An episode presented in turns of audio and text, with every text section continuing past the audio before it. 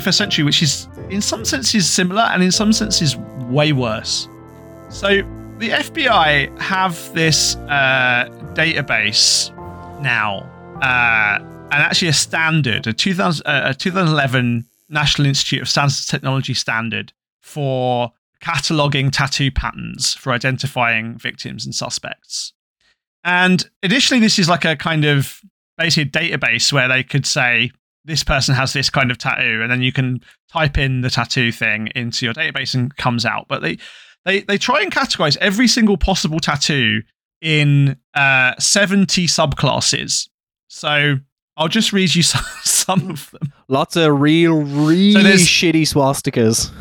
Oh my god! So there's uh, the the head the top categories are human, animal, plant, flag, object, and abstract.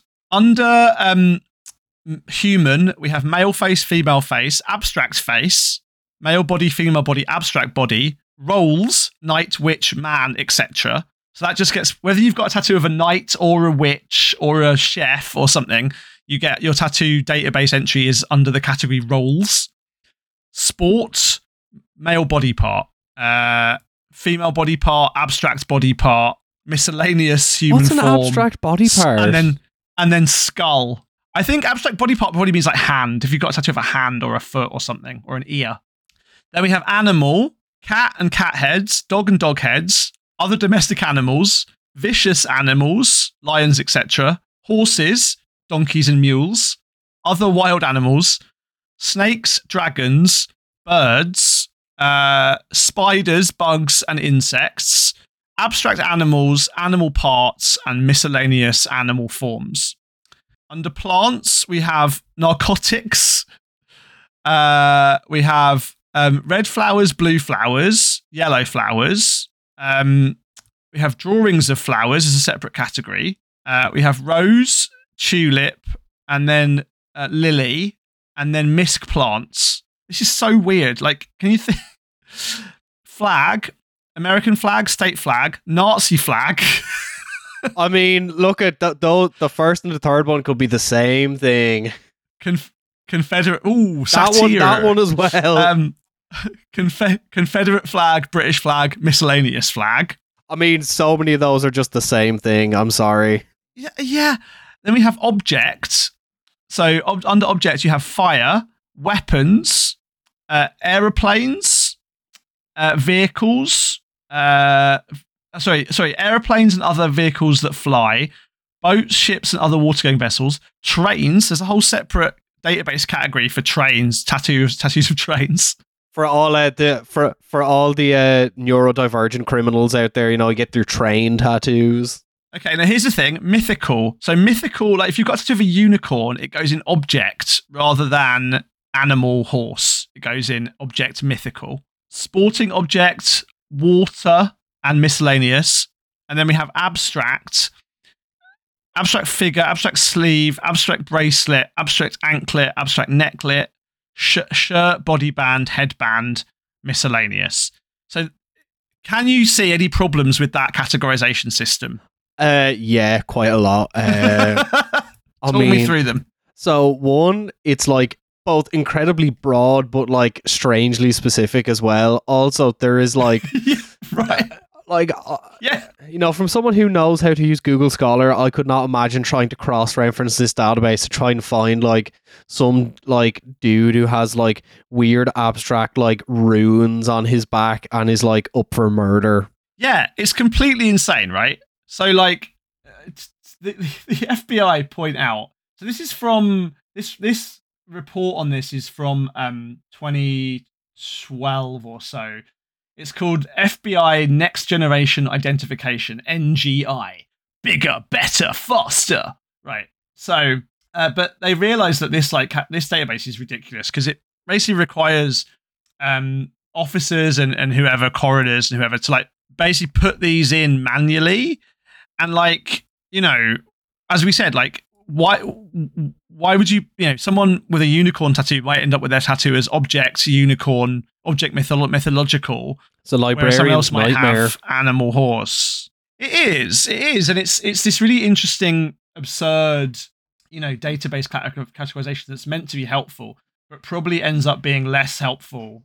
Um, you know, why is there a separate category for lily but not chrysanthemum? Why is I mean, how would you categorize any of your tattoos, for example?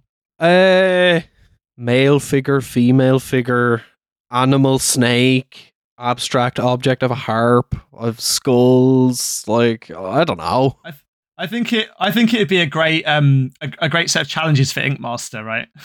like, but like, it, but it functionally makes the database like completely unusable as well. Because how are you meant to like, if you're looking for something and some like FBI agent who is like working late and it's 9 p.m. and he's on his like seventh cup of coffee putting in tattoos into this database and like puts them in the wrong section. Like, how are you meant to? At least the Dewey Decimal System works. Yeah, well, yeah. I mean, because the other thing, the other thing, of course, about this is it's not only meant to help you identify people. You know, if you fa- find a dead body or a criminal or a suspect, and you just type in, you know, this guy's got a, a plant tattoo.